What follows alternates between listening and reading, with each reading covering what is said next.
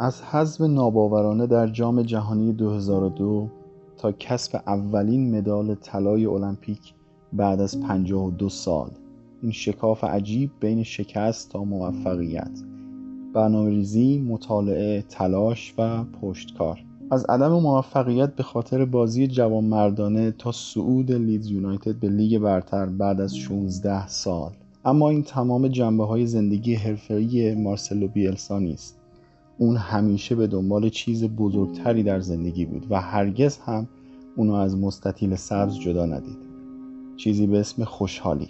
معمای بزرگی که بیلسا در گوشه گوشه دنیا دنبالش کرد و هنوز به جواب قطعی نرسیده اون پس از ترک تیم ملی خودش رو در یک صومعه حبس کرد و تنها چند کتاب با خودش بود اما تنها سه ماه دووم آورد و وقتی ازش درباره علتش سوال کردن گفت واقعا مدتی خوشحال بودم. اما فقط سه ماه دموم آوردم. چون شروع به صحبت با خودم کردم و حس کردم با حبس شدن در اونجا دیوانه خواهم شد. اون به دنبال کلید خوشحالی بود اما تنهایی چاره کار نبود. همونطور که به کاستون گاودیو قهرمان آرژانتینی تنیس فرانسه گفت من پنج راه رو برای خوشحال بودن در زندگی پیدا کردم.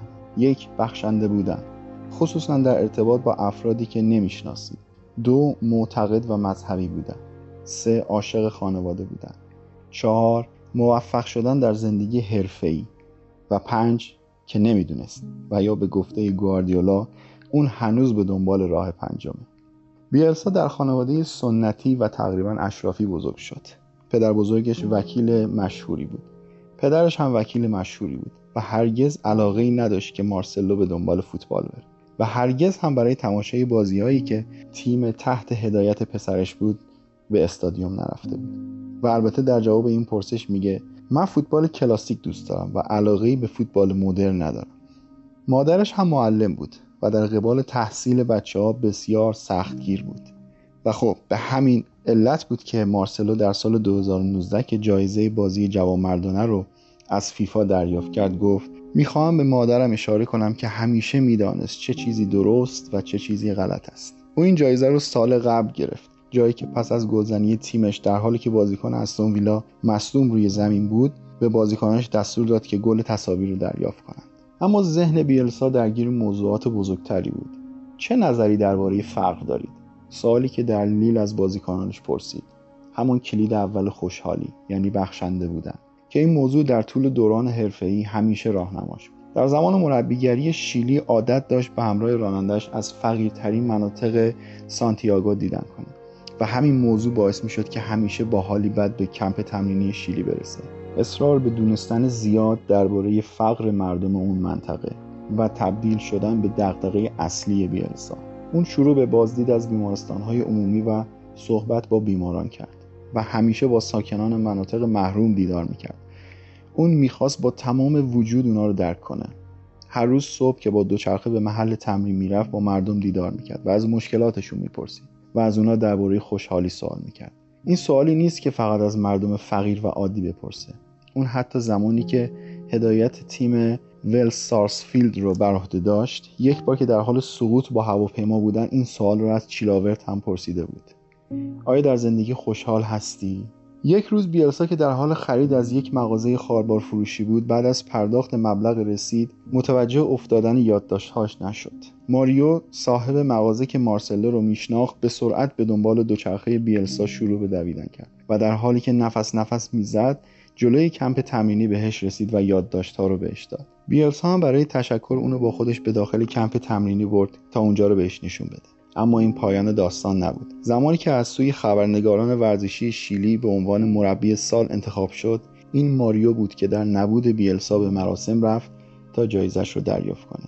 اما دون مارسلو محبوب تمام خدمه و کارکنان کمپ تمرینی شیلی هم بود. بعد از هر پیروزی دون مارسلو از جیب خودش 100 یا 200 دلار به اونا هدیه می‌داد. چون اینطور خوشحال بود.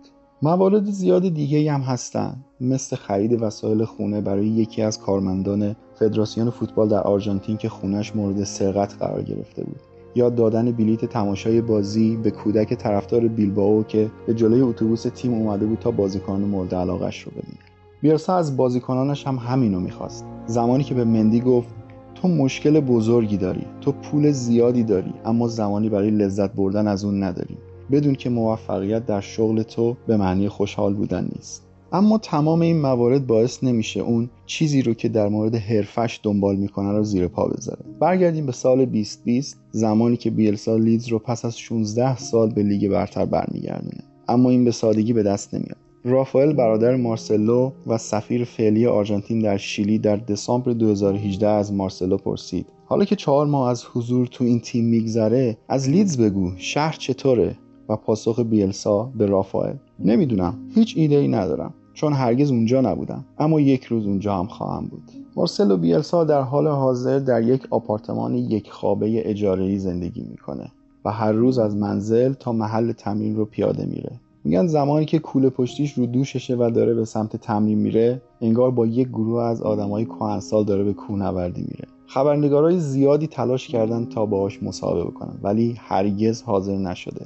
فیل هی از ورزشی نویسان مطرح وبسایت اتلتیک که اخبار لیدز رو کاور می‌کنه از قول بیلسا نقل می‌کنه که همه باید فرصت یکسان داشته باشن تا با من صحبت کنن و از من سوال کنن. زمانی که اون به سمت مربیگری لیدز منصوب شده بود بعد از انجام یک مصاحبه مطبوعاتی ناپدید میشه و سران لیدز که نگران انجام مصاحبه های پیشفصل شده بودن به بوینس آیرس میرن تا باش صحبت بکنن. و وقتی که می‌رسن با دهان باز شاهد صحبت های بیلسا میشن. بیلسا تمام بازی های فصل قبل لیدز رو کامل تماشا کرده بود. چیزی بیش از 70 ساعت. و تمام فرمیشن ها و سیستم های تیم های حاضر در چمپیونشیپ رو هم به خوبی می‌دونست. اون همچنین لیستی تهیه کرده بود از تجهیزات و امکانات مورد نیاز در زمین تمرین و حتی برنامه خواب بازیکنان را هم آماده کرده بود. و حالا وقت آماده کردن بازیکنان بود. سیستم انتخابی بیلسا حمله با تمپوی بالا و positional football با نهایت قدرت بدنی و فیتنس ممکن برای بازیکنها بود اونها باید خودشون رو در وزنی که تعیین شده بود نگه می داشتن و هر روز هم وزن کشی می شدن. همچنین قدرت بدنی و دوندگی اونها به طور دقیق مانیتور می شد. و همچنین هفته یک بار یک بازی 90 دقیقه‌ای برگزار می شد به اسم murder ball که بازی بدون توقف و خطا بود بدون پرتاب بدون ضربه دروازه. فقط هر زمان که توپ به بیرون می‌رفت یکی از مربی ها سریع یک توپ رو جایگزین می‌کرد. و جالب چیزی که بیشتر از هر کاری برای بازیکنها براش مهم بود این که اونا باید هر روز سی دقیقه مطالعه می‌کردن. اون باید ذهنیت بازیکنها رو هم آماده می‌کرد. برای این کار از کارمندان باشگاه سوال کرد که یک هوادار لیدز چقدر باید کار بکنه تا بتونه پول بلیت بازی ها رو تهیه بکنه. که جواب این سوال روزی سه ساعت بود. اون در پایان تمرین بازیکناش رو جمع می‌کنه و ازشون می‌خواد که سه ساعت به شهر برن و زباله ها رو جمع بکنن تا بفهمن هوادار چقدر برای حمایت از اونا داره زحمت می‌کشه. این کار و تمام کارهایی که در طول مدت آماده سازی تیم کرد نه برای بازیکنها خوشایند بود و نه برای هواداران تیم. اما ماجرا از جای شروع شد که در بازی اول جلوی استوکسیتی که تازه از لیگ برتر سقوط کرده بود قرار گرفتن و تنها یک نیمه برای نمایش حیرت انگیز شاگردان بیلسا نیاز بود که مردم شهر لیدز به این حقیقت پی ببرن که این مارسلو بیلساس و قرار اونا رو به لیگ برتر ببره.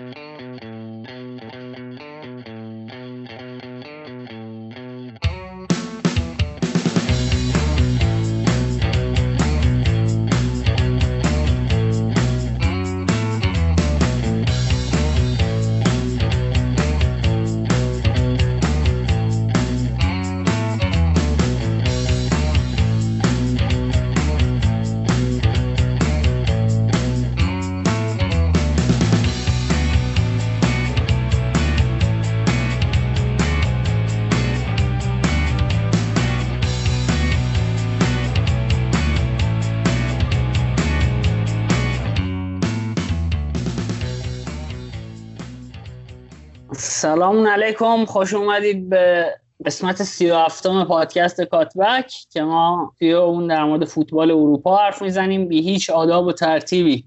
چیزی که اول اپیزود شنیدید روایتی بود که عابد راهدار از بخشی از زندگی بیلسا و بخشی از کارهای بیلسا داشت برای برای اینکه فضای اپیزود یه کمی از اون خشکی در بیاد. عابد زحمت کشید اون روایت رو برامون آماده کرد. الان من و محمد هستیم خدمتتون. محمد نوپسند. منم نوید خورم پرشیدم که بی هیچ آداب و ترتیبی مجددا در مورد بیلسا صحبت کنیم. محمد جان سلام. خیلی مخلصم. سلام نوید. من سلام می‌کنم به همه شنونده هامون خوشحالم که راجع به این پیرمرد دیوونه می‌خوایم به خود صحبت بکنیم. خیلی به نظر من بجا هست. چون فکر کنم فردا با لیورپول هم بازی داره. حرف خاصی ندارم. حس می‌کنم که بریم تو اپیزود و صحبت کنیم راجع به این نابغه فوتبال. محمد اگه موافق باشی از اول اول شروع کنیم و از زمانی که اصلا بیلسا به دنیای فوتبال معرفی شد. کجا بود؟ چی شد؟ یه توضیح برای ما بیلسا خب کریر فوتبالش زیاد کریر پیمانی نبوده. حالا من زیاد راجع فوتبالیش دوران بازیگرش نمی‌خوام صحبت کنم. ولی بازنشسته که میشه فوتبال تو سن 34 سالگی اگه اشتباه نکنم به عنوان استعدادیاب در همون باشگاه نیول اول بویز شروع به کار می‌کنه. یک تاکسی خیلی معروفی داشتن. تاکسی که عوض می‌خوام. ماشین معروف فیات داشته که همراه با پکرمن که اونم مربی شهیری هست. برای این تیم آرژانتینی می‌رفتن استعداد پیدا می‌کرد. حالا روایت هایی که از این فیات هست روایت های خیلی جالب و بانمک. میگه بعضی وقتا مجبور شدن 400 500 کیلومتر برن و استعدادها رو پیدا کنن. نوید حالا اصلا این آدم روانی فوتباله. میگه که الان هم که 62 سال شده اگه اشتباه نکنم میگه به همون اندازه فوتبال رو دوست دارم. زمانی که هر چهار ساعت یه بار با پکرمن جای راننده رو عوض می‌کنیم اون میشه من میشستم. گفت روزی ده دوازده ساعت توی فیات ما راجع فوتبال تاکتیک صحبت می‌کردیم. میگم کلا روایتش خیلی روایت جالبیه. محمد یه نگاه به کریر بیلسا که میندازیم می‌بینیم مثلا کریر مربیگریش از نیول اولد بویز شروع کرده بعد رفته یه باشگاهی به نام اطلس. بعد آمریکا بعد یه باشگاهی که من اسمش هم خیلی نتونستم درست بخونم. ولز سارشفیلد بعد اسپانیول و بعد رسیده به سرمربیگری تیم ملی آرژانتین. یعنی هیچ باشگاه بزرگی نرفته هیچ کار شاخصی به معنی مثلا تروفی آوردن نداشته. یعنی اگر یکی فقط بخونه کریرش رو احساس نمی‌کنه که این آدم آدم بزرگی بوده و لیاقت اینو داشته که مثلا تیم ملی آرژانتین رو بدن دستش. چیه؟ اون چیزی که باعث میشه مثلا این صندلی مربیگری آرژانتین به این آدم برسه توی اون برهه چی بوده؟ چی از خودش نشون داده؟ چی ارائه کرده به دنیای فوتبال؟ نوید خیلی نکته خوبی گفتی. حالا من می‌خوام قبل اینکه حرفمو بزنم اولا که بیلسا مربی کاملا معلفه و مربی خلاق و سازنده. یعنی اینکه هر شاید بگم ده 20 سال یک بار یک مربی این شکلی میاد که همچین تاثیری روی فوتبال داشته باشه. حالا جلوتر میگیم تاثیرش بوده. کلا وقتی می‌خوایم به بیلسا نگاه بکنیم نباید بریم تو ویکیپدیا و ترانسفر مارکت و اینا دنبال استاتا و آماراش بگردیم. باید تأثیری که گذاشته روی فوتبال و خصوصا روی مربی های دیگه فوتبال زوم بکنیم. یعنی مثل مثلا شما مثلا فیلم که می‌خوای ببینی شاید اکثریت مردم یه کسی مثلا مثل تارنتینو رو خیلی بیشتر ترجیح بدن مثلا به یه کسی مثل تارکوفسکی یا مثلا برگمان. خب یا حتی تو سینمای خودمون. شاید مثلا مهرجویی خیلی بیشتر از کیارستمی مثلا قبول داشته باشن. در شرطی که این آدما مثل کیارستمی یا مثلا مثل تارکوفسکی یا حتی این بیلسا الهام بخش مربی های دیگه. یعنی مربی های دیگه هستن که از این مربی الهام میگه حالا چه مربی های الهام گرفتن؟ گاردیولا در دو بره زمانی که میشه مربی تیم یک بارسلون و وقتی که میاد سیتی. حالا میگم که چه صحبت کردم. پوچتینو هست که تحت تاثیر این مربی سیمئونه هم که گفتیم که همون حالت حاج آقا مسئلتون رفته پرسیده و اینا. و در کل حالا جالب رد پای بیلسا رو حتی تو نوی تو قهرمانی لستر هم می‌بینی. یعنی خود رانیری یه که من بعد از تیم ملی یونان که اخراج شدم رفتم پیش کلوپ و طی پنج روز اصل فشردگی رو خیلی عجیب دیدم که بعد ترکیبش شد 4 4 2 0 بعد می‌گفت رفتم پیش بیلسا و بیلسا به من گفت می‌تونی توی چهار فاز بدوی و می‌تونی با کمترین پاس گل بزنی. بعد بهش گفته بوده کلودیو تو مربی ball possession نیستی. مدل خودت بازی کن. یعنی یعنی رد پاشو تو همه جا میشه دید. تو خودت باش. نمی‌خواد خوب باشی. خودت باش. و وقتی آره خودش شد خوب بود. آره خوب بود. یه نکته این گواردیولا گویا با توصیه باتیستوتا هم میره و بیلسا رو می‌بینه برای اولین بار. یعنی این روایتی که من خوندم اینه که باتیستوتا به گواردیولا میگه اگه می‌خوای مربیگری رو شروع کنی یک نفر رو حتما قبل اینکه بخوای شروع کنی کار رو ببین و اون مارچلو بیلساس و جالب باتیستوتا بازیکنیه که توی دوره مربیگری بیلسا تو تیم ملی آرژانتین کم ازش زهر ندیده در واقع. یعنی خیلی خیلی مشکلم با هم برخوردن توی یه برهه‌ای که بیلسا بازیش نمی‌داد.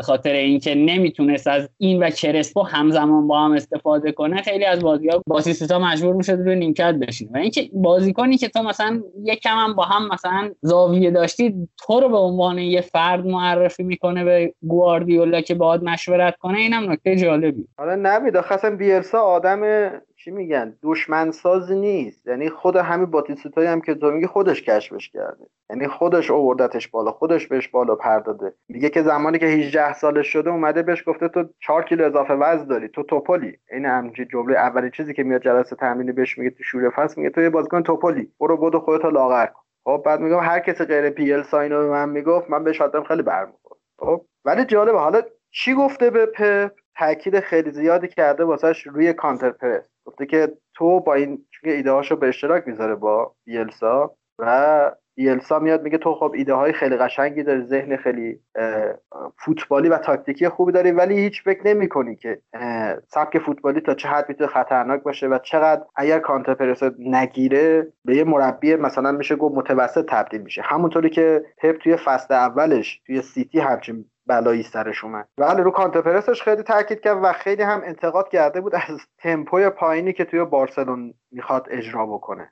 حالا بعد که اومد سیتی و بایرن تمپوی بازی سازش هم بلند بیشتر شد. حالا اگه خواستید بعدا راجع به تاثیرش روی پوچتینو هم می‌تونیم صحبت کنیم که چه تاثیری داشته رو کریر رو. خیلی هم خوب آقا. محمد نیا کن من وقتی می‌خوام در مورد بیلسا صحبت کنم یا مثلا اصلا فکر می‌کنم به داستان آقای بیلسا. حالا تا توی سینما مثال زدی. من توی مثلا فلسفه اگه بخوام بهش نگاه کنیم مخصوصا توی دنیای مدرن انگار هگل دنیای فوتباله. یعنی شما مثلا آدم های بعد هگل رو که می‌خوای مثلا نگاه کنیم مثلا مارکس رو میگن شما باید مارکس رو در بستر دنیای هگلی اون روز ببینی که چه تاثیرهایی از هگل گرفت. یا حتی اونهایی که با مارکس مخالف بودن هم تاثیرات مثلا هگل روی اونها رو توی همون بره نگاه کنید انگار دنیای فوتبال حقیقتا مخصوصا برای آرژانتینیا و بخشی از آمریکای جنوبی دنیای فوتبال تقسیم میشه به قبل بیلسا و بعد بیلسا. همچی تأثیری داشته. دیگه مثلا مربی های آرژانتینی مثل پوچتینو و سیمونه که رسما اینجوریه. یعنی اگر بیلسا نبود چه بسا اینها نبودن. حتی مثلا اون مربی که آرژانتین رو رسون به فینال جام جهانی آقای سابیا یا اسکالونیه که الان مربی تیم ملی آرژانتینه یا سمپالی که مربی شیلی شد بعد اومد سویا آرژانتین رو هم تجربه کرد. یعنی انگار اگر بیلسا نبود یک بخش عمده ای از دنیای فوتبال حداقل به این شکل ما تجربهش نمی‌کرد. آره نوید میگم چون که تاثیرش روی فوتبال مدرن خیلی تاثیر بزرگیه. بعد این آدم فقط مثلا با یک کانتر پرس مثلا شناخته نمیشه. با مالکیت توپش با متد بدنسازیش. با سبک نامتعارف تعمیراتش. مثلا تعمیرات بیلسا رو توی یوتیوب سرچ بکنید اصلا حس می‌کنید انگار مثلا چی میگم؟ مثل یه ارتش میمونه چه می‌دونم؟ مثل مثلا سربازی میمونه. مثلا دفاع رو جداگانه با همدیگه تمرین میده. محمد این که گفتیم مثل ارتش میمونه من همینجا یکم وسط حرفت بپرم. ماتیوس کلیش هافبکش. هافبک تیم لیدزش. میگه که We are not playing the game in Leeds United. ما بازی نمی‌کنیم توی یونایتد. عین یک کمپ نظامیه. It was like a military camp. It was tactics, tactics, tactics and then fitness. یعنی همش تاکتیک تاکتیک تاکتیک و بعدم که تموم میشه فیتنس ببخشیدم وسط حرفت پریدم. قربونه نه اتفاقا خیلی به جا بود. یعنی خیلی به نظر من خوب گفتی. میگم دفاع رو با همدیگه جداگانه تمرین میده. هافبک با همدیگه مهاجما با همدیگه. و یه عقیده داره که من موافقشم ولی مثلا کلوپ مخالفشه. میگه یه مثلا مدافع مرکزی نیازی به شوت نداره نیازی به دریبلینگ نداره. من وظیفه‌م اینه که کنترل توپ پاسش و کار دفاعیش قوی کنه. در نتیجه تمرکز هر position ی رو می‌ذاره اون quality هایی که نیاز داره. ولی خب مثلا کلوپ اگه تمریناتش توی یوتیوب ببین دقیقا برعکس. مثلا تمرینات مثلا 6 در مقابل 6 که می‌ذاره شما می‌بینید فن‌دایک کاملا مهاجم نوک بازی می‌کنه صلاح دفاع بازی می‌کنه. کلوپ معتقده که هر بازیکنی تو هر جای زمین باید تمام توانایی رو داشته باشه. ولی بیلسا مخالفه. بعد اون یه چیز دیگه ای که هستش مثلا خود کلوپ مربی که به شدت به بازیکناش آزادی عمل میده. ولی بیلسا در اصل آزادی عمل نمیده. ولی انقدر بهشون گزینه برای تصمیم گیری میده که دیگه نیاز به آزادی عمل ندارن. آره محمد حالا در مورد تمریناتش که صحبت کردی و اینکه گفتی آزادی عمل به اون شکلی که کلوب به بازیکناش میده نمیده یکی از معروفترین تمرینات بیلسا رو که من می‌دیدم اتفاقا مال همین لیدز هم بود. توپ رو به بازیکن می‌داد محمد. روی زمین مسیر حرکت هم برایشون کشیده بود. یعنی یه سری فلش ها روی زمین کشیده شده بود که این بازیکن باید این فلش ها رو طی می‌کرد. و بعد برای بازیکن روبروش هم دوباره این مسیرها رو کشیده بود. حتی جای تکلینگ جای پاس تک تک option هایی رو که باید انتخاب می‌کردن یا حالا انتخاب نمی‌کردن یا هر چیزی رو بیلسا با sign و نشونه هایی که گذاشته بود روی زمین براشون مشخص کرده. در راستای حرف نوید من یک گراف هست یک دقیقه و 20 ثانیه برای نوید میفرستم که توی کانال بذاره. شما به صورت تئوری ببینید که وقتی اینا در فاز حمله تبدیل میشن به همون 3 3 3 یک معروف هر بازیکنی چند تا شعاع حرکتی داره. یعنی خیلی خوشگل مشخصه. الان من دفاع راستم یا میام رو half space shift می‌کنم یا میام جلو یا مثلا میام مرکز زمین تبدیل به سه دفاعی میشم. حالا این گراف رو میفرستم. نوید بذاره که خیلی گراف عجب غریبیه. ولی خب فکری که پشتش فکر واقعا ساده ایه و به قول فکر کنم کروی فود ساده بازی کردن خیلی چیز سختیه. چشم من قول میدم این دفعه واقعا یادم هم نره که بذارم توی کانال. جدیدن خوش قولم شدم. یعنی هر هر چی قول دادم گذاشتم محمد بیا بریم سراغ بحث فنی بیلسا.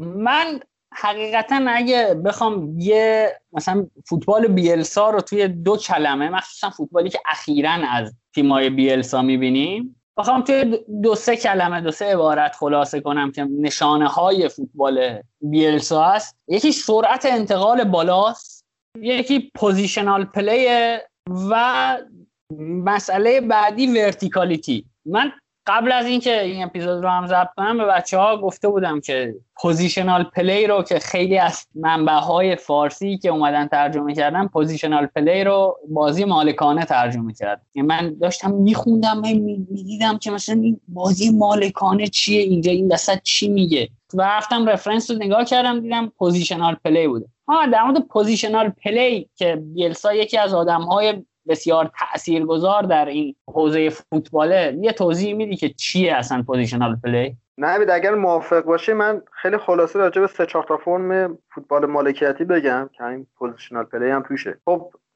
فوتبال مالکیتی یکی که همین تیکی تاکا خیلی خلاصه میگم. تیکی تاکا فوتبال مالکیتی با تمپوی پایین دقت پاس بین 87 الی 90 درصد و پاس ها بیشتر در عرض زیاد رو به جلو نمیرن و پاس ها اینقدر در عرض میدن تا بیفته دست بازیکن تکنیکی overload ایجاد بکنه و فضا ایجاد. فلسفه بعدی همون مثل تیکی تاکاه ولی سرعت buildup ش سریعتره در عرض. بر این عقیده است که هر چقدر ما سریعتر تو تو عرض تکون بدیم حریف کانال های طولی بیشتری برای ما باز می‌کنه. یه فلسفه دیگه هم که داریم direct positional ه که سبکیه که خود پوچتینو داره. یعنی هم سریع در عرض بازی می‌کنن. اولین کانال طولی که باز بشه باید پاس vertical بدن. یعنی هدف اینه که رو به جلو بازی می‌کنیم که کانال کانال طولی باز بشه. ولی اگه نباشه تو عرض باز برای همینه که همیشه وینگراشو روی half space ها قرار میده. که بیلسا پیگیری می‌کنه هم تمپوش خیلی بالاه هم خیلی رو به جلوه هم بازیکنات تغییر شعاع‌های حرکتی دارن. تغییر شعاع‌های حرکتی از قبل پیش بینی شده است. حالا زمانی که به لیدز و سه, سه, یک برسیم مفصل توضیح میدم که چجوریه یعنی هم بازیکنها سریع توپ رو رد و بدل می‌کنن هم رو به جلو بازی می‌کنن هم توی زونهای مختلف مدام در رفت آمدن و جاهاشون رو عوض می‌کنن. محمد در مورد تغییر شعاع حرکتی بازیکنان که گفتی من یه چیزی هم که توی بیلسا و فوتبالی که تیماش ارائه میدن عجیب می‌بینم. اینه که خیلی هم تلاش می‌کنه که انگار از بازیکنها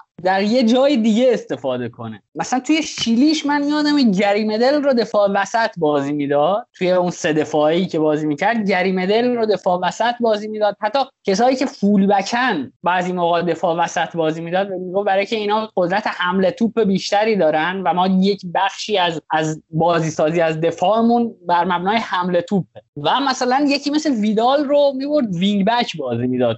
توی شیلی. این انتخاب های عجیب و غریب هم ازش دیدیم و این عشقش به همون مالکانه بازی کردن دیگه که از ها توی پست های استفاده می‌کنه که توانایی بیشتری لازم داره. یعنی مثلا اگر می‌خواد بازی سازی رو از دفاع شروع کنه نمیاد بازیکن دفاعش رو تربیت کنه و سعی کنه اون ویژگی ها رو اضافه کنه به اینا. میاد یه بازیکن مثل مدل که بیشترین مثلا دقت پاس رو داره توی شیلی برمیداره از هافک میاره میذارتش دفاع وسط میگه شما اینجا این کارو بکن. نوید در تکمیل حرفت بگم که همین مدلی که تو میگی فکر کنم همقد منه. یک و هفتاد سه و چهار باشه.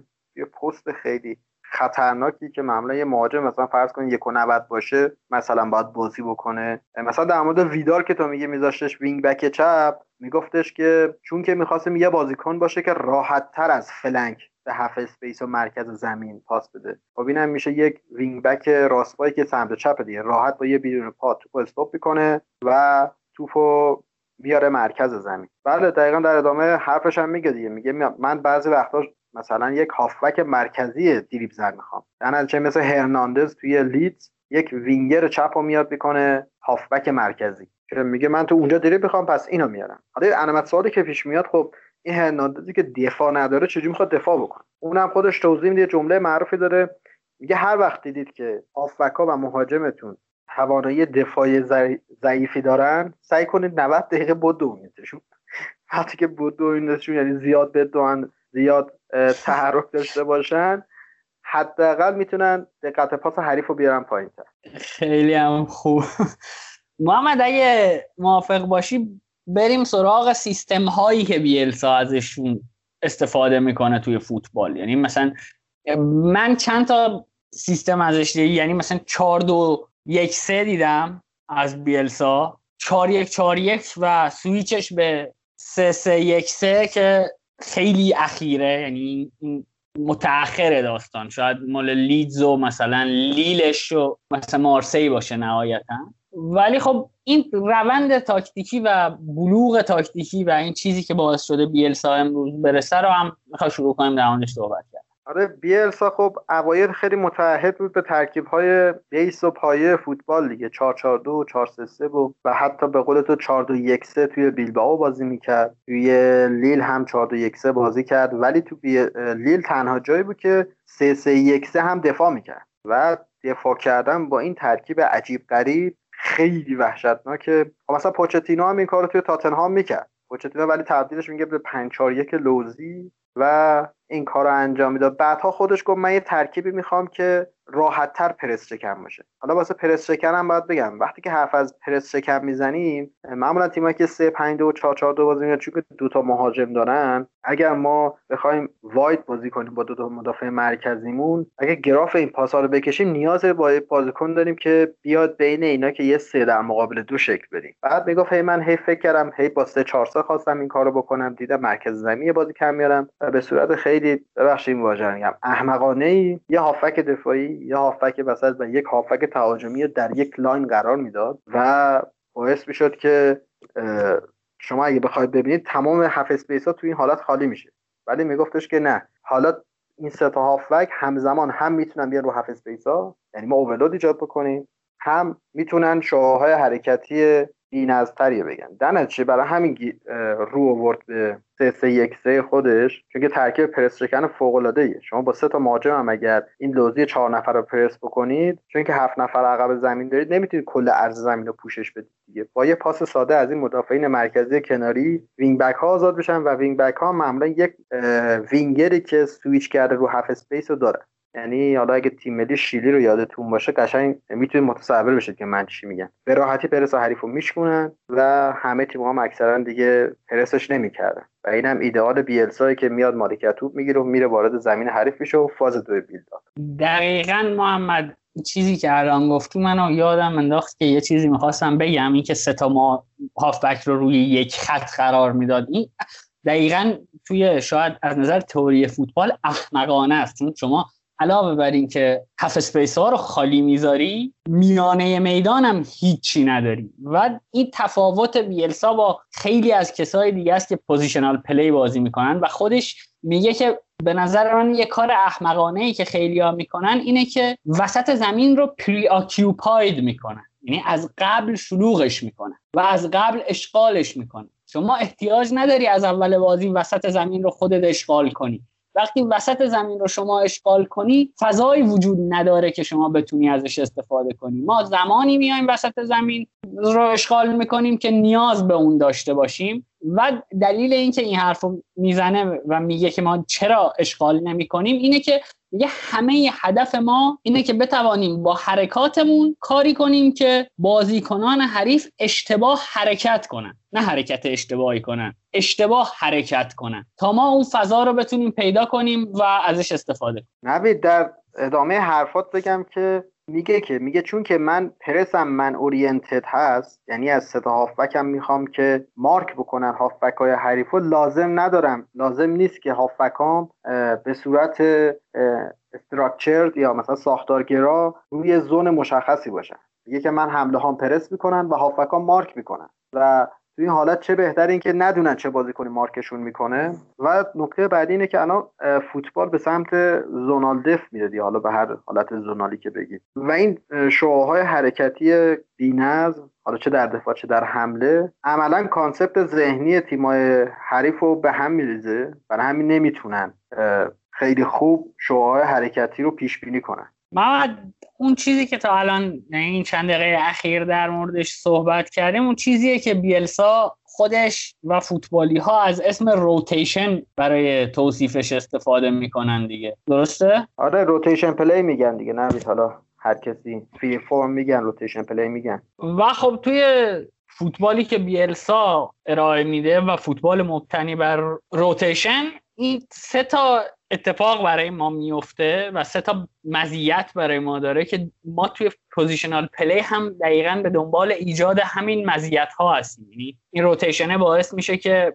در خیلی از مواقع شما برتری عددی پیدا کنید که حریف انتظارش رو نداره. با اون چیزی که خود بیلسا و فوتبالیا بهش میگن decoy running یعنی حرکت و دویدن گمراه کننده. یعنی اون بازیکنی که میدوه به این قصد نیست که توپ بگیره. به این قصده که یک نفر رو با خودش ببره که در یک فضایی ما برتری عددی داشته باشیم. یعنی هم برتری عددی ایجاد می‌کنه برای ما هم فضا ایجاد می‌کنه و به قولاً میگن که progressive option به تو میده. یعنی یه انتخاب های بیشتری رو در اختیار تو قرار میده برای انتخاب کردن در لحظه. نوید حالا این مطلب رو گفتیم خیلی جالبه چون که مربوط هست میگم یه کنفرانس داشت توی دانشگاه یادم نیست فکر تربیت بدنی شیلی. بعد یکی از این دانشجو ازش پرسید که فوتبالی که شما بازی می‌کنید خیلی بی‌نظمه.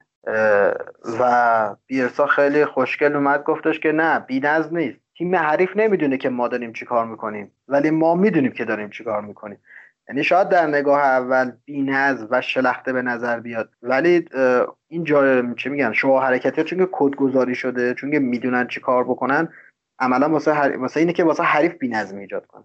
نه اینکه واسه خودشون بی‌نظمی ایجاد کنن. محمد حالا به فوتبال بیلسا که نگاه کنیم توی کل دوران کریر مربیگریش یک چیز از فوتبال بیلسا جدا نشده. همیشه در تیمهاش سعی کرده یه اون با اون شماره ده رو داشته باشه. اون چیزی که حالا شاید مثلا ایتالیایی ها بهش میگن ترکواتریستا و یه کلمه آرژانتینی هم استفاده میشه برای این پست که خود بیلسا استفاده می‌کنه به نام انگانشه یعنی درخشش. یه معنی تو زبان خودشون معنی به این نزدیکی نزدیک به این داره. درخشش تلعلق و این بازیکنه اتفاقا وظایف خیلی کم دفاعی هم داره. یعنی توی پرس هم خیلی به صورت اکتیو شرکت نمی‌کنه. و این بازیکنه که اساسا اون روتیشن جلوی خط دفاع حریف و زون 14 زون 14 رو به عهده داره. در مورد این هم یه توضیح میدی محمد؟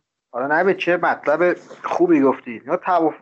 تفاوتی که انگانچه داره مثلا با ترکوارسترا اینه که انگانچه خیلی ایستاتره و یک بازیکن گزینه محتمل برای تمام بازیکنها در جلوی زمین. همونطوری که رجیستا در عقب زمین مثلا مثل پیرلو برای فولبک ها برای دفاع برای هافک های مرکزی همیشه گزینه پاسه انگانچه بازیکن کاملا ایسته. ولی ترکوارستا یه بازیکنیه که دریپ می‌زنه چی میگن پاسای خیلی خوبی میده خیلی فانتزی بازه. جفتشون تو دفاع زیاد شرکت نمی‌کنن ولی انگانچه یه link player بین هفت بازیکن عقب زمین 6 تا بازیکن عقب زمین با سه تا بازیکن جلو. و خیلی هم سویچ میشه با مهاجم. یعنی توی زمان حمله خیلی ت... خیلی وقت جاش رو با مهاجم یا اون striker نوکه جابجا می‌کنه. یعنی یکی از شگردهای بیلسا برای ساختن فضا هم اینه که این enganche به داخل میزنه و جاشو با مهاجم نوک عوض می‌کنه.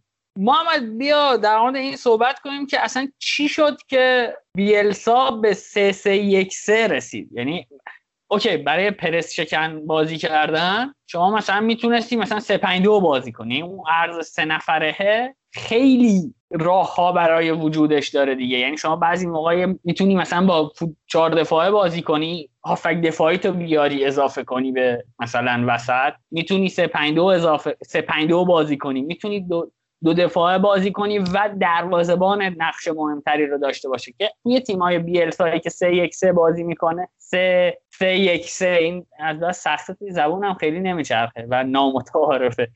دروازه‌بان بیلسا هم گزینه پاس خیلی وقتا یعنی هیچ گزینه ای رو انگار رها نکرده بیلسا نوید حالا خیلی جالبه این ترکیب اگه بیاید شما گراف پاسهای محتملش رو بکشید به طرز عجیب غریبی اصلا گراف پاس محتمل نداره اگه بخواید فکر کنید. چون که میگم چون که یه هافبک دفاعی یه هافبک مرکزی و یک هافک تهاجمی روی خط هستن و در فاصله سی سی و 5 متری اینا دوتا wing back رو flank ها هستن. این ترکیب شاید خیلی روی کاغذ چی میگن کارآمد نباشه. ولی لینک میدم به 3 که توی لیدز بازی می‌کنه. میگفتش که ما سه تا بازیکن رو flank داریم.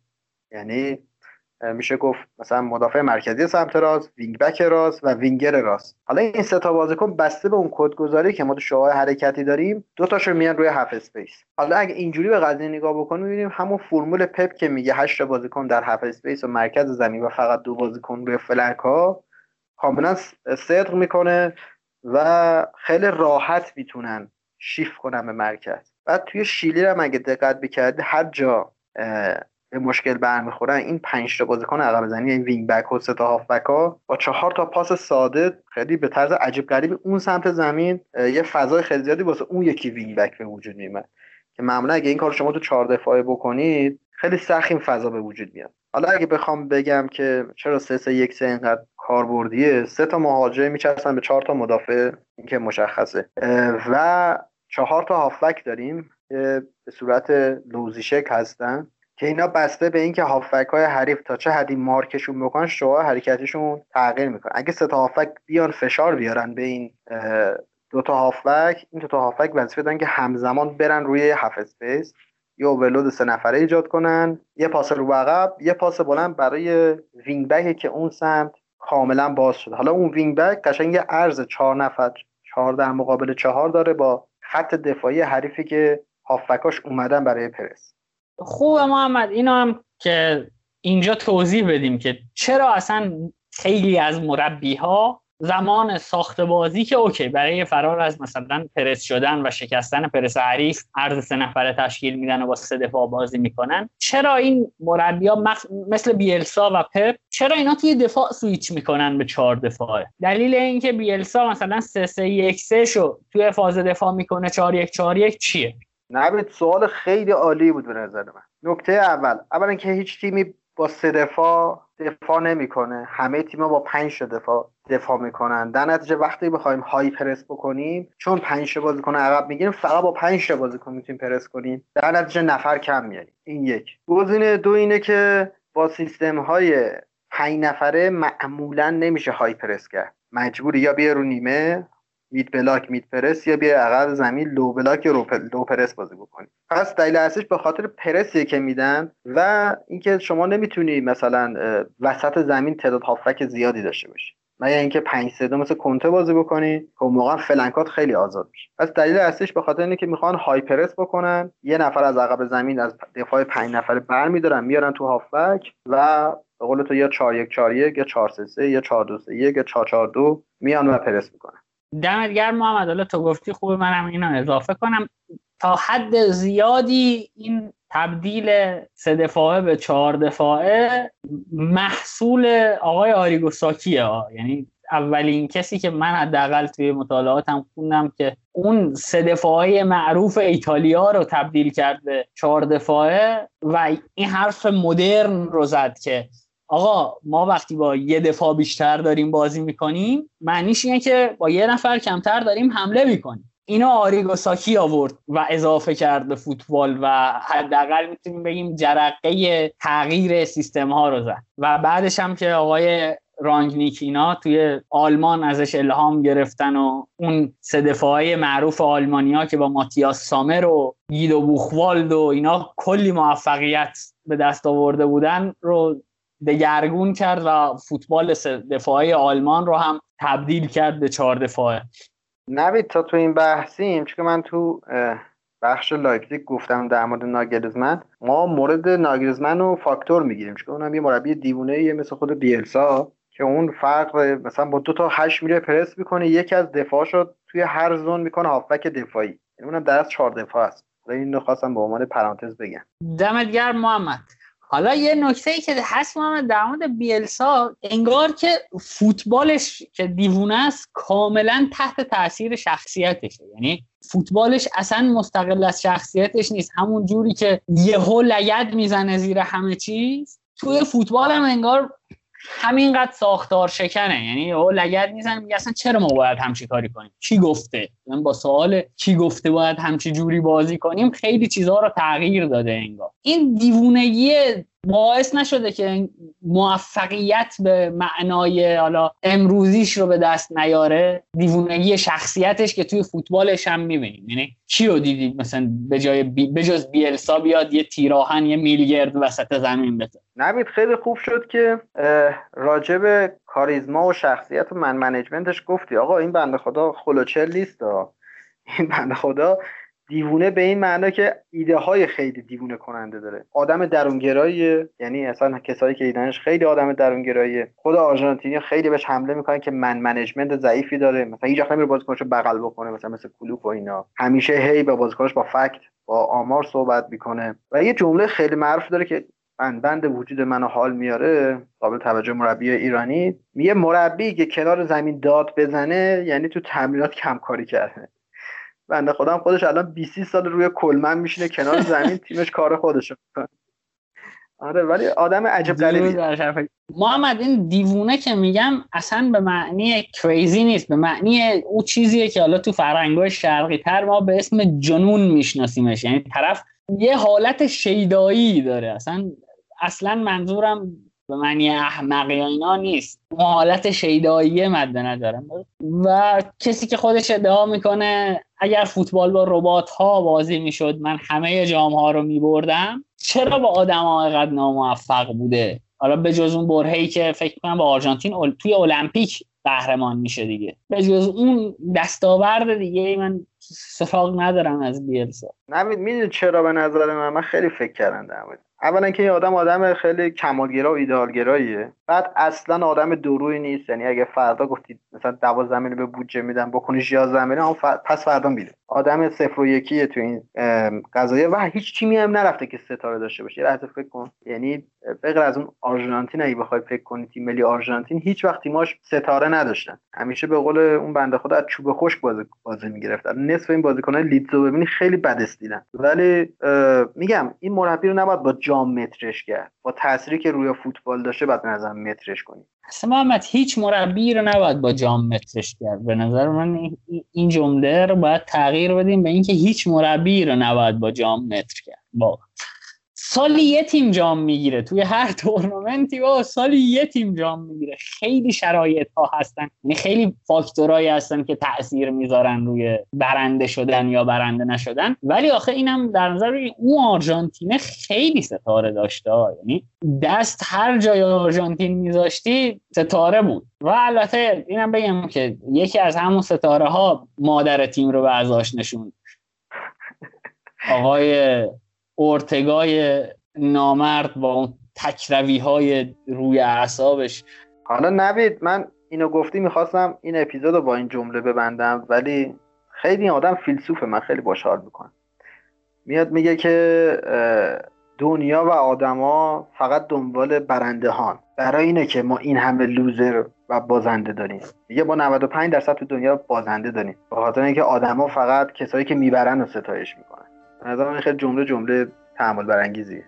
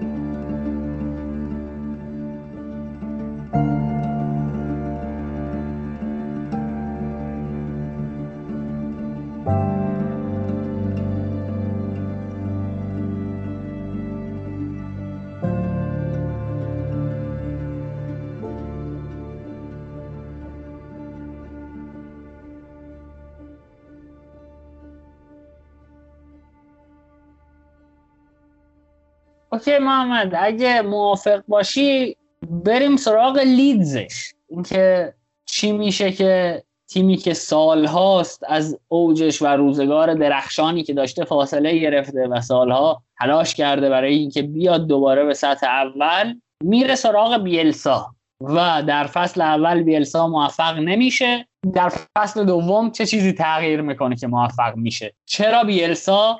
چرا نتونست؟ چرا تونست؟ خب نوید یه تیمی که همش میشه گفتش که به زور میومد توی پلی آف خیلی رویا پردازانه است به نظر من که همون فصل اول بیاد بالا.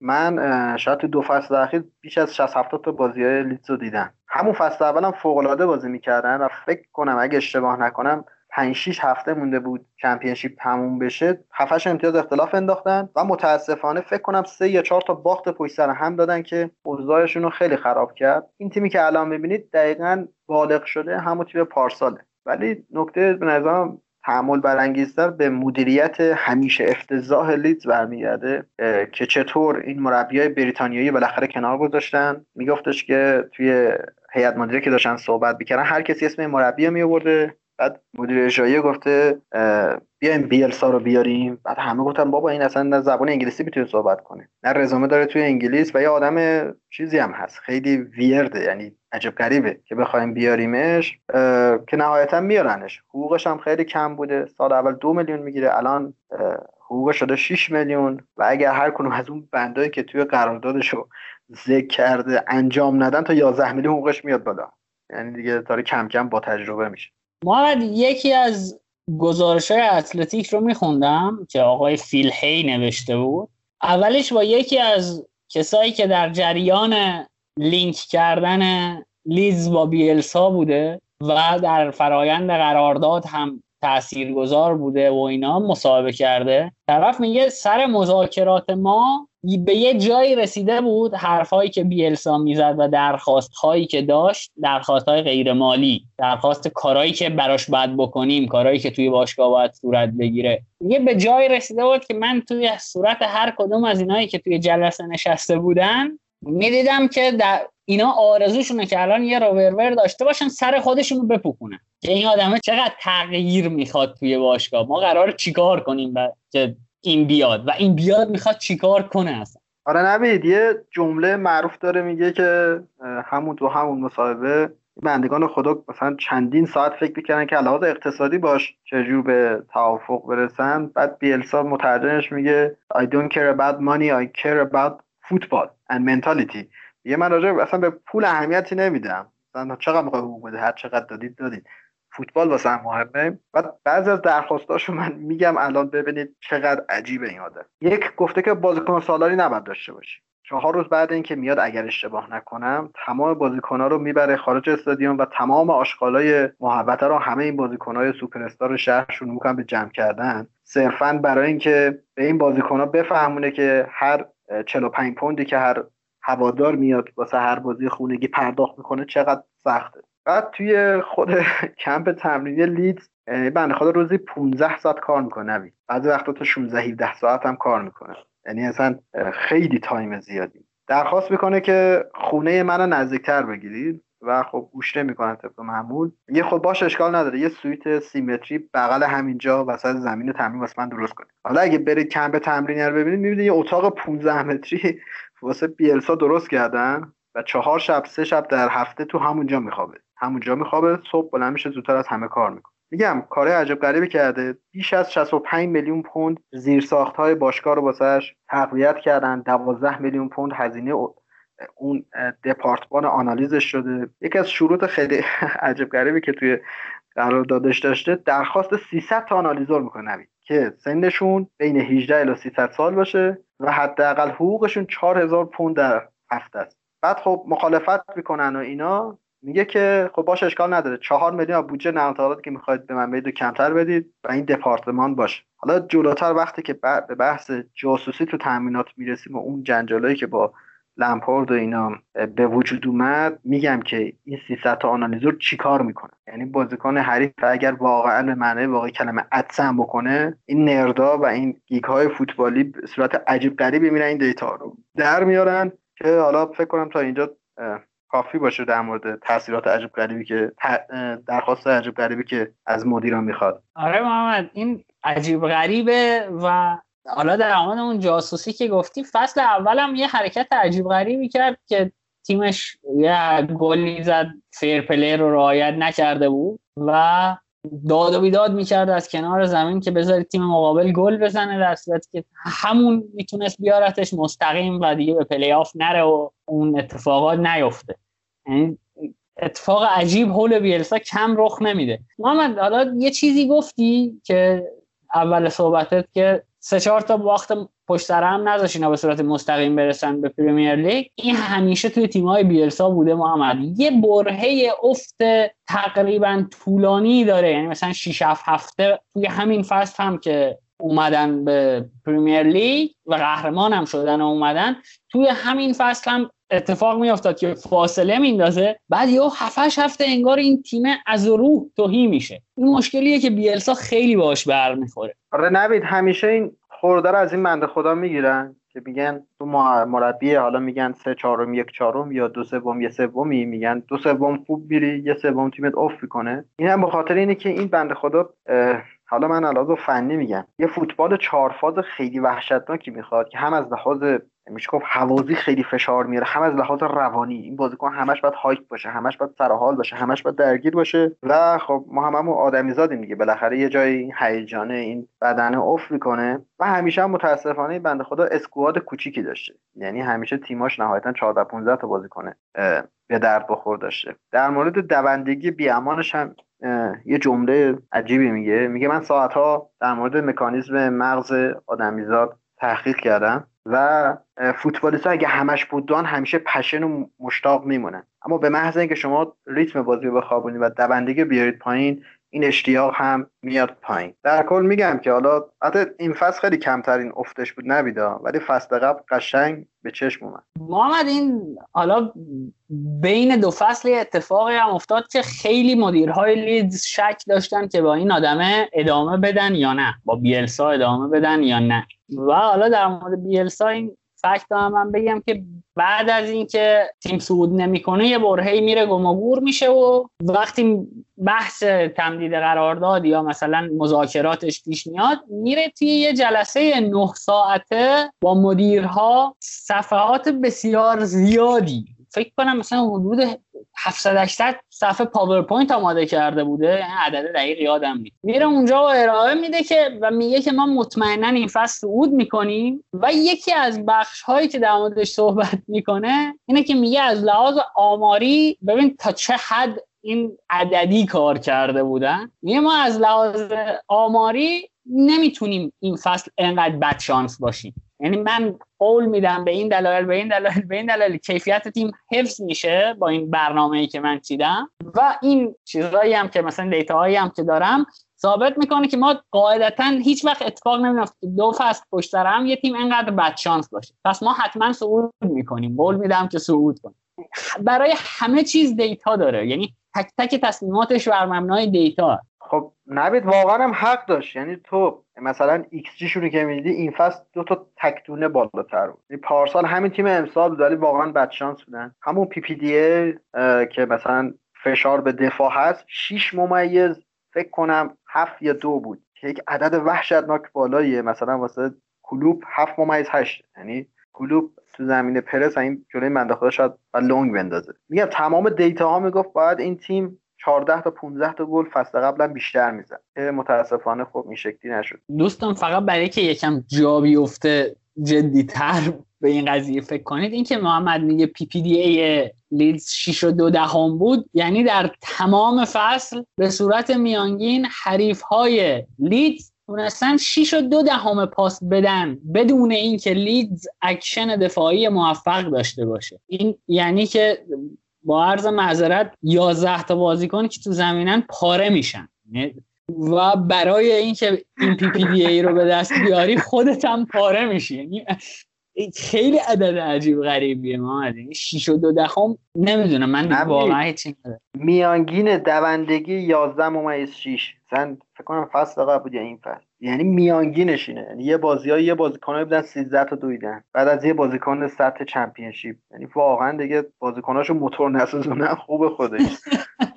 ما یه سوال. حالا این چند وقت پیش گفتی که گلگوهر سیرجان با نمی‌دونم میانگین ایکزی نیم در بازی. ما دیتا این دیتا ها برای فوتبال ایران تولید میشه اصلا؟ یا اگه تولید آره، میشه از کجا میشه مثلا به دست آورد؟ یه سایت فارسی داریم. یا یه نرم افزار خیلی گرونیه. متاسفانه من هرشم دنبال کرکش گشتم. نتونستم پیدا کنم. یه سایت ایرانی که هست که می‌ذاره. اگه شما متاکرکی که همچین متا فلانی متریکا؟ متریکا نمی‌دونم. یکی دوستان میگه حالا خودم هم ندیدم. و همه ایکس زیر 0 ممیز 5 یعنی هم به یک نمی‌رسه. یعنی اون موقعیتی که رحیم استرلینگ بازی با لیون نزد اندازه مثلا دو تا بازی لیگ ایرانه. اون 7 تا 8 بود دیگه. آره اون گالیاردینی فکر کنم 9 بود اگه شما نکنم اون دیگه. آخه موندگارم. گالیاردینی اینو بگم که هشت تخریبی خوبیه خداییش. حالا هندرسونی بهش نگاه کنه خوبه. قیافت آقا یه آمار دادم یه آمار دیگه هم بدم. یه آمار خیلی قشنگی داریم که اسمش یادم رفته. بهش میگن که بیلداپ موثر. نسبت اتمت های و بیلداپ هاست به موقعیتی که ایجاد میشه. مثلا شاید تیم ما مثلا تو این بازی 70 تا حمله بکنه. چهل داشت مثلا خطرناک باشه مثلا 15 تا شوت بزنیم 5 تا آن تارگت بگیریم خب؟ این آمار برای بیلسا به طرز وحشتناکی بالاه یعنی هر بیلداپی که اینا می‌کنن از سمت گلر احتمال اینو داره که تبدیل به شوت بشه شوت on target بشه و تبدیل به گل بشه. مهمترین چیز توی build-up اینه که حالا ما شاید 40 تا پاس هم بدیم. هر build-up ی چند درصد احتمال داره گل بشه؟ این یک quality کیفیه که باید در نظر بگیریم. احتمال اینکه هر build-up به گل منجر بشه خب خیلی کمه دیگه. یعنی شاید مثلا ماکسیموم توی یه لیگ هم بخوای حساب کنی بشه مثلا ده درصد 5 درصد حتی. محمد حالا خود چون در مورد آمار صحبت کردی من یه نکته هم بگم که دوستان این آمارها دارن دنیای فوتبال رو هدایت می‌کنن. یعنی و اون چیزی نیستن که آخر بازی اون stats نیست. این data های تحلیل شده است. مثلا شما آخر بازی می‌بینید که یه آماری میدن که مثلا فلان تیم 5 تا interception داشت. 10 تا interception داشت. دیتا الان به یک بازار بسیار گرون تبدیل شده و یک کالای تقریبا لوکس توی فوتبال دنیا و تحلیل شده است. یعنی مثلا یکی از پارامترهایی که برای دفاع ها در نظر می‌گیرن و تحلیلش می‌کنن چیزیه به نام Position Adjusted Interception یا PADJ interception بهش میگن. این interception هایی که یک بازیکن بر مبنای جایگیری صحیح انجام میشه. یعنی اینقدر ریز میشن و تحلیل می‌کنن و داره دنیای فوتبال رو هدایت می‌کنه. یعنی دیگه این روزا خرید فوتبال خرید بازیکن هم بر مبنای این دیتاها و تطبیق دیتاها با آنچه می‌خوان داره انجام میشه. و یه چیزی دیگه ای که هست اینه که در مورد لیگ برتر انگلیس به اندازه یک مسابقه فرمول یک دیتا تولید می‌کنه هر بازی. و این یعنی یه چیز عجیب غریبی که قابل توصیف نیست. حالا نوید اینو گفتی؟ من دوست دارم شنونده هم یه خورده عمیقتر فکر کنن. حالا ما خودم چون که کارم آنالیزه میگم. اینکه حالا فلان بازیکن چهار تا قطع پاس زد دو تا تک زد ده تا دوئل داشت مثلا هفت تاشو برد. این داده ها به صورت فردی به هیچ دردی نمی‌خورن. وقتی شما می‌خواد یه تیم رو آنالیز بکنید باید داده های خیلی بیشتری رو در نظر بگیرید. مثلا ببینید که کدوم ناحیه بیشتر assist دادن کدوم ناحیه بیشتر pre-assist دادن حتی. کدوم ناحیه پاس پاس گلو دادن؟ اونجا رو پیدا بکنیم مثلا. گزینه بعدی کدوم بازیکن شروع کننده خوبیه برای اول حمله؟ بعض وقتی می‌بینید یه دفاع وسط سمت چپ مثلا فندایک توی لیور خب ما اگه پرس اول روی فندایک بذاریم قطعا پاسهای بعدی هم خوبتر شکل نمی‌گیره. یا مثلا می‌بینیم که مسی رو می‌خوایم از بازی خارج کنیم. خب یک آنالیز ایتالیاییه. یه وقتی مسی می‌خواد از بازی خارج کنیم من مارکش نکنیم. zonal مارکش هم نکنیم. overload دفاعی هم ایجاد نکنیم. بازیکنهایی که به مسی پاس میده رو پرس بکنیم. میگم خیلی باید عمیقتر به این قضیه فکر کرد. با چهار تا دیتایی که فعلا چهار تا پاس گل داد 17 تا دریبل زد و اینا زیاد گول نخوریم. وقتی می‌خوام آنالیز کنم فوتبالو خیلی داده های پیچیده تری رو بررسی می‌کنه. دمت گرم محمد. دقیقا دیگه. یعنی یکی از اساسی ترین نکته هایی هم که توی فوتبال امروز بهش دقت میشه اینه که شما باید پیش از اقدام یعنی زمینه های ایجاد فاجعه رو بگیری. یعنی به قول تو اگه قرار مسی رو از بازی خارج کنی باید لینک مسی رو اون چیزی که توپ رو به مسی لینک می‌کنه از بازی خارج کنی. برگردیم به بیلسا محمد. خیلی هم حاشیه رفتیم. اگه نکته داری بگو تا بعد من سوال یه دیگه آخرین جمله در این زمینه همیشه از واژه دامینو افکت استفاده می‌کنن دومینا رو دیدید؟ اون سرامیک اوله که می‌زنی باعث میشه که یه فاجعه خیلی بزرگی ایجاد بشه و همیشه اون کنش اول باید بگیری. یه جمله معروف دیگه هم هست که ببندیم اینا میگن که تو فوتبال کوچیکترین کنش ها بزرگترین واکنش داره. در ما باید بگردیم اون خونه اول پیدا کنیم. ببخشید نه آقا دمت هم گرم. محمد برگردیم به بیلسا و لیدز و یکم فنی تر بریم سراغ بیلسا و لیدز این بار و تغییراتی که بیلسا توی لیدز داد و اساسا چه کرد از نظر فنی از بعد فنی توی لیدز؟ نوید اولا که وقتی که چار یک چار یک بازی کرد خود من تعجب کردم. یک بعد پرسیدن چرا؟ گفت ضعیفترین ترکیبی که میشه در کوتاه کوتاهترین زمان ممکن شما رو موفقیت برسونه 4 1 4 1 ولی خب 4 1 4 1 تفاوتی که با 4 3 3 داره این که دو تا هافبک چپ و راست داره. هافبک چپ و راست هم مخصوص مید پرس و مید بلاک یعنی زمانی که مرکز زمین می‌خوایم ما کار بکنیم. ولی خب میگم این با آدم خیلی دیوونه تر از این حرف هاست که بخوای با 4 تا عدد 4 3 3 و 4 1 4 1 مثلا تحلیلش کنی. مثلا فرم پرسش رو که می‌بینید مثلا بامفورد به عنوان مهاجم نوک وظیفه پرس سه نفر رو داره. گولر دو تا مدافع مرکزی. هر کدوم که پرس بکنه چهار تا بازیکن پشتش میان برای شادو پرس. یعنی از زاویه پاس میان گزینه های محتمل رو پرس می‌کنن. و کالوین فیلیپس که اولین بازی ملیش هم پریشبا انجام داد باید یه زون خیلی بزرگ مثلا سی در 67 رو پوشش بده بدبخت. چون که بامفورد میره واسه پرس چهار تا بازیکن میان واسه حمایت. این بنده خدا تنها بازیکنیه که میاد واسه قطع پاس و فشار. خیلی بازی لیدز که می‌بینید خیلی واقعا وحشتناک اگه نگاه بکنید بامفورد میره واسه پرس گلر و چهار تا هافک میان برای پرس مستقیم چهار تا دفاع. یه صحنه فوق العاده وحشتناکی.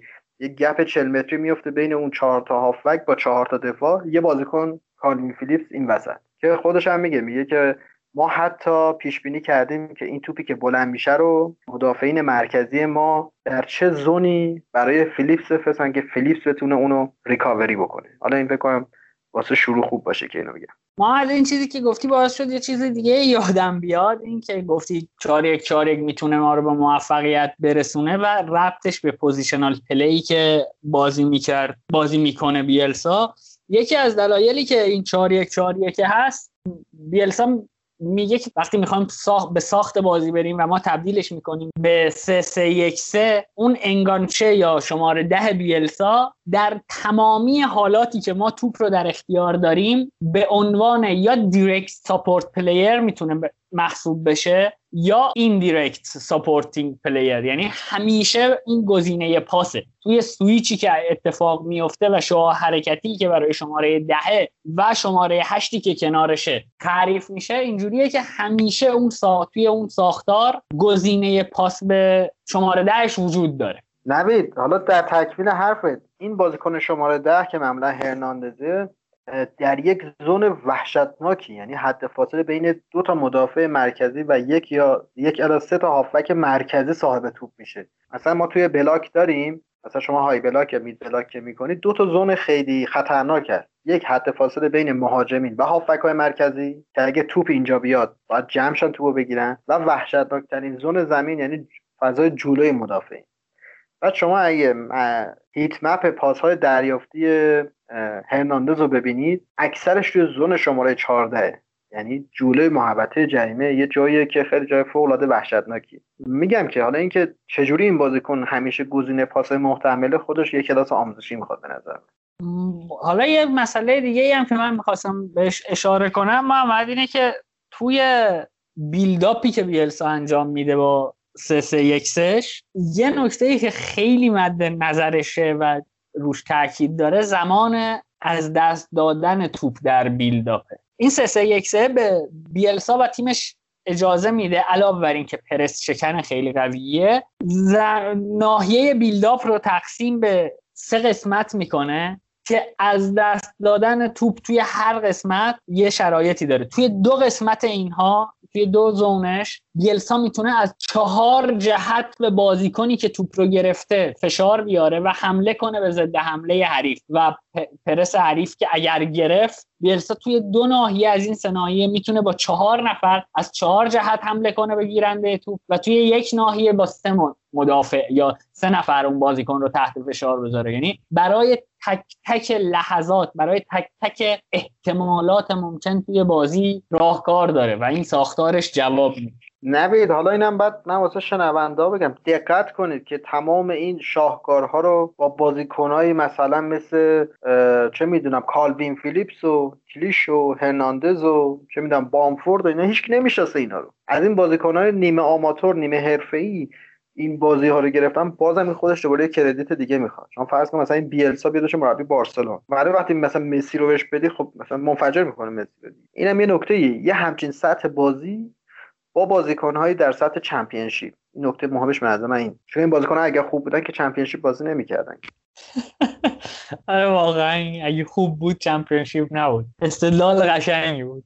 محمد حالا یه سوالی که برای من پیش میاد این همه زحمت در واقع زمانی کشیده میشه که یکی بخواد کنشگرا یا پوزیسیونی به قولن بازی کنه.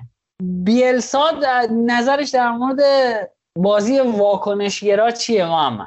برهی بوده که خودش هم به این بلای عجیب و غریب دچار بشه یا نه؟ نبید دقیقا همین سوال یکی از این خبرنگارای شیریایی بود اگه شما ازش پرسیدن. گفتن شما اینقدر مثلا فکت داری این همه راه حل داری واسه مثلا هر ایده ای واسه هر چیزی؟ چجوری مهار می‌کنی؟ مثلا آیا فوتبال واکنشگرا چی میشه؟ بعد میگه که فوتبال واکنشگرا احمقانه است. بعد می‌پرسن چرا؟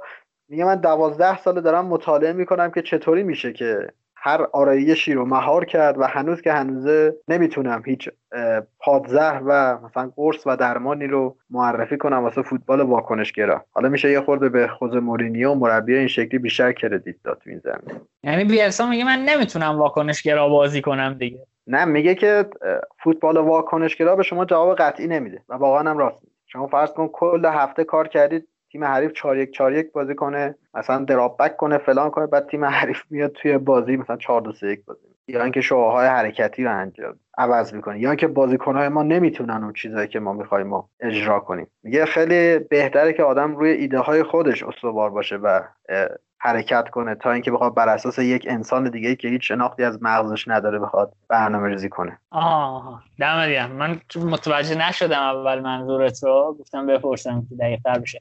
آقا بریم سراغ یه حرکت عجیب و غریبی که انجام داد. برای جمع جور کردن این دیتا ها حتی جاسوس فرستاد سر تمرین تیم های دیگه و وقتی که مشخصم شد و یعنی این مسئله لو رفت هیچ انگاری هم نکرد و گفت آره سر تمرین همتون هم میفرستادن. نه تنها این تیم که همتون رو میپاییدن.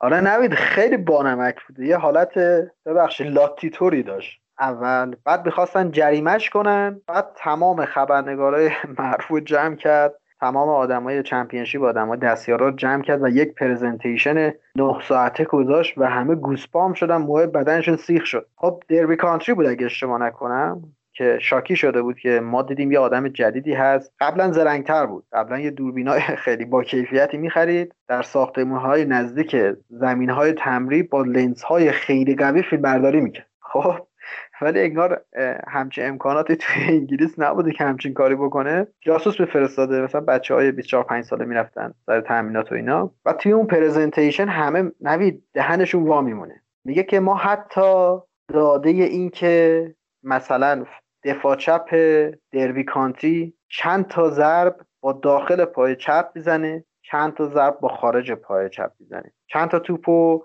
یک ضرب کار می‌کنه چند تا توپ دو ضرب.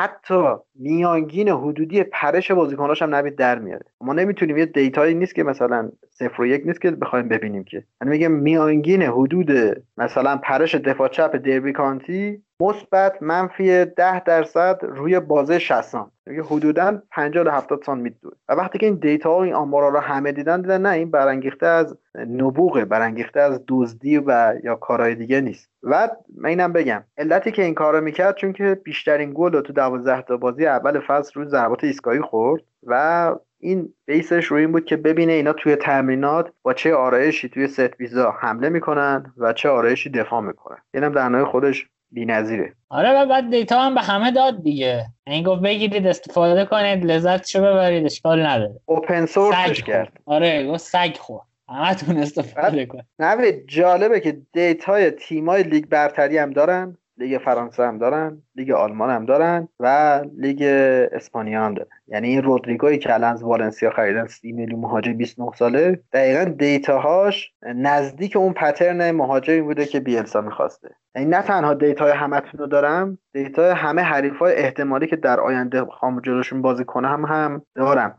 یه نکته دیگه بگم. وقتی کرونا میشه این آدم ببین چقدر روانی فوتباله. حالا شاید اسمشون اشتباه بگم. میگه که من یازده روز روز یازده ساعت ده ساعت وقت میذاشتم و بازی ها و تامینات فکر کنم یه تیم دست دو جوانان لهستان یه گلر 16 ساله داشته. وقتی که بیلداپ می‌کرده سی متر دروازه میمده جلوتر. میگه من بیش از 120 ساعت روی این گلر 16 ساله وقت گذاشتم که ببینم این پترن چه کمکی می‌تونه به ما بکنه. یعنی ما باید همچه آدمی طرف هست خیلی دوست داشتنیه. علیرغم اینکه من هنوز به قول سامان زمانزاده یه چیزی می‌گفت بابا ما رفتیم زیر یکی از پستای که مربوط به بیلسا بود توی یکی از رسانه ها بی بی سی فکر گفت تنها کسایی که داشتن در مورد آرژانتین صحبت می‌کردن آرژانتین 2002 ایرانی ها بودن. خود آرژانتینیا بخشیدن بیلسا رو طرفدارای ایرانی آرژانتین ول ول نکن ترین این موقع. آره من هنوز بابت آرژانتین یکم دلگیرم ازش گفتم چون از بابام کتک خورد. آرژانتین هست شده بود. من داشتم گریه می‌کردم. بابام یه چهار تا لیچار بار ما کرد که بس دیگه و نمی‌دونم چی و اینا. منم یه دو تا حرف کلفت بارش کردم. دو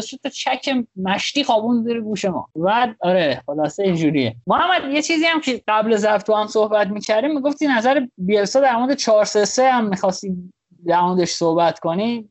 نظر خاصی در مورد 4 3 داره؟ آره 4 3 رو میگه که کامل ترین ترکیب فوتبال ولی یک بازیکن تو زون 14 داره. در نتیجه ترکیب کارآمدی نیست. برای همینه که توی بیلبائو 4 2 1 3 بازی می‌کرد. دوست داره که پشت مهاجم همیشه اون انگانچه رو داشته باشه و دوباره توی یکی از این پرزنتیشن ها 29 تا فرم از 4 3 در میاره یعنی حالا اگه پیدا کردم گرافشو یه ویدیوی سه ایه بذار توی کانال که شنونده ها ببینن. اینم نظر جالبیه در مورد چیز من یه دفاع خیلی ضعیفی از اون آرژانتین بیلسا بکنم.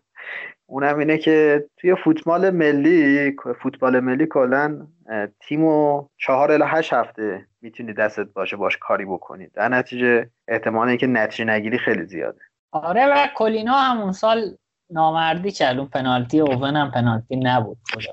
اگه آرژانتین نمی باخت اون بازی رو هم شاید اتفاق دیگه ای می افتاد محمد روزی رو می‌بینی که بیلسا سرمربی یه تیم بزرگ بشه؟ یعنی چه می‌دونم یکی مثل بارسلونا مثلا رئال چه می‌دونم یکی از top six لیگ برتر. نوید اولا سنش زیاده یک. دو خودش گفته نهایتا 4 5 سال دیگه تو فوتبال باشم. استرسش می‌کشه آخر منو. و سه اینکه فکر نکنم آدمی باشه که مثلا بره زیر دست اون او که مثلا آدم پلشتیه بخواد کار بکنه. این آدم آدمیه که لاتزیو رو در کمتر از یه هفته ول کرد. لیل رو به خاطر اینکه نمی‌دونم فکر کنم 12 ساعت بازیکنی که بهش قول دادن دیرتر خرید من پنجره نگذشته بود. 12 ساعت این بازیکن دیرتر به تامینات اضافه شده بود شکایت قضایی کرد از یه آدمی که انقدر دقیق و هویت داره فکر نکنم تو این باشگاه اینجوری که تو مدیریتشون غرق در کسافت بتونه کار بکنه. بعد این ناکسای وطنی می‌گفتن که گزینه ماست برای تیم ملی. بیاد این از پاتون در بابا فرض کن تو فوتبال ایران با اون ایکسی هایی که ما گفتیم و فوتبال بزن زیرش و مثلا طرفداری میاری بالا 90 درصد خبراش حاشیه و خالقزی گفته من فلانم و اینا. این بدبخت با اون 300 تا آنالیزورش بیاد چیه اینجا رو آنالیز بکنه؟ نبید آخه فکر کن. خیلی هم خوب آقا. محمد اگه نکته ای چیزی داری من واقعا این بیلسا واقعا یه شخصیتیه که انقدر داستان حولش زیاده. داستان هم نه به معنی قصه صرف حتی داستان فنی. انقدر حولش زیاده که تو وقتی می‌خوای در مورد بیلسا حرف بزنی هی باید سلکت کنی. برای که نمیشه جمعش کنی توی یه برنامه مثلا یه ساعت و نیمه دو ساعته. خیلی از دیتا ها یادت میره یا مثلا اصلا جمع آوری دیتا در مورد همچی آدمی سخته اگه نکته ای داری بگو. تا ببندیم فکر کنم اپیزود رو. و میبندم چون بیلسا رو این فصل زیاد می‌بینیم دیگه. توی بخش لیگ انگلیس هر هفته حضور داره آقای بیلسا. آره هفته اولم با لیورپول بازی داره و خدا به داد ما برسه. یک دو تا خاطره با نمک هم ازش بگم. یکی اینکه فصل اولش مترجم داشت. بعد خیلی بانمکه مترجم انگلیسی به انگلیسی رو می‌گرفت. آرژانتین تحویل بیلسا می‌داد. بعد بیلسا آرژانتین تحویل مترجم می‌داد. به جان که خود مترجم انگلیسی تحویل خبرنگار بده مترجم دوباره انگلیسی تحویل بیلسا می‌داد. بیلسا انگلیسی تحویل می‌داد. یه پروسه خیلی فانی بود که مثلا به جای اینکه مترجم کار کنه مترجم واژه انگلیسی می‌گفت خود بیلسا می‌گفت. یه خاطرم از خانومش بگم. میگفتش که این حتی وقتی که میوه می‌خوره داره تاکتیک میچینه. میگه یه بار دونه های انگور افتاده بود. من دیدم 11 تا انگوری و 11 تا انگور اون برن یعنی حتی در خلوت خودش هم همش داره فوتبال فکر آدم وسواسی هم هست بس. بیش از خب دوستان این بود قسمت سی و هفتم پادکست کاتبک با محوریت آقای بیلسا که امیدواریم خوشتون اومده باشه. فکر کنم اینجا دیگه بهتره ببندیم پرونده بیلسا رو و خوبه که این نکته رو بگیم که از آدمی که روزگاری افسرده شده بود بیلسا تبدیل شد به کسی که توی یکی از شهرهای انگلستان اسمش رو توی جمله ها به جای خدا به کار می بردن و روی دیوارهای اون شهر پر شده از نوشته های این بیلسا ویتراست دمتون گرم که با ما بودید. مثل همیشه بگم که می‌تونید کاتبک رو از همه اپلیکیشن های پادکست گوش بدید. ما یه کانال تلگرام هم داریم که همزمان با اپلیکیشن های پادکست پادکست اونجا هم منتشر میشه. آدرسش هم هست کاتبک کست. C U T B A C K C A S T. با همین آیدی توی توییتر هم می‌تونید ما رو دنبال کنید. یه پیج اینستاگرام هم داریم که محتوای خوبی اونجا تولید میشه. روزانه یه تیم دارن کار می‌کنن. آدرس اون پیج هم از سه سوت مگ. عدد سه S O T M A G. توصیه اینه که اونجا رو هم حتما دنبال کنید. و مثل همیشه دو خواسته از شما داریم. اینکه اگر کاتبک محتوای مفیدی ارائه میده به دوستانتون معرفی کنید به دوستان عاشق فوتبال. و اینکه ما رو بیرحمانه نقد کنید. تا ما هم بیرحمانه پاسخ بدیم و در یک گفتگوی بیتارف شاید هر دومون بهره ببریم. خیلی مخلصم. خدا نگهدارت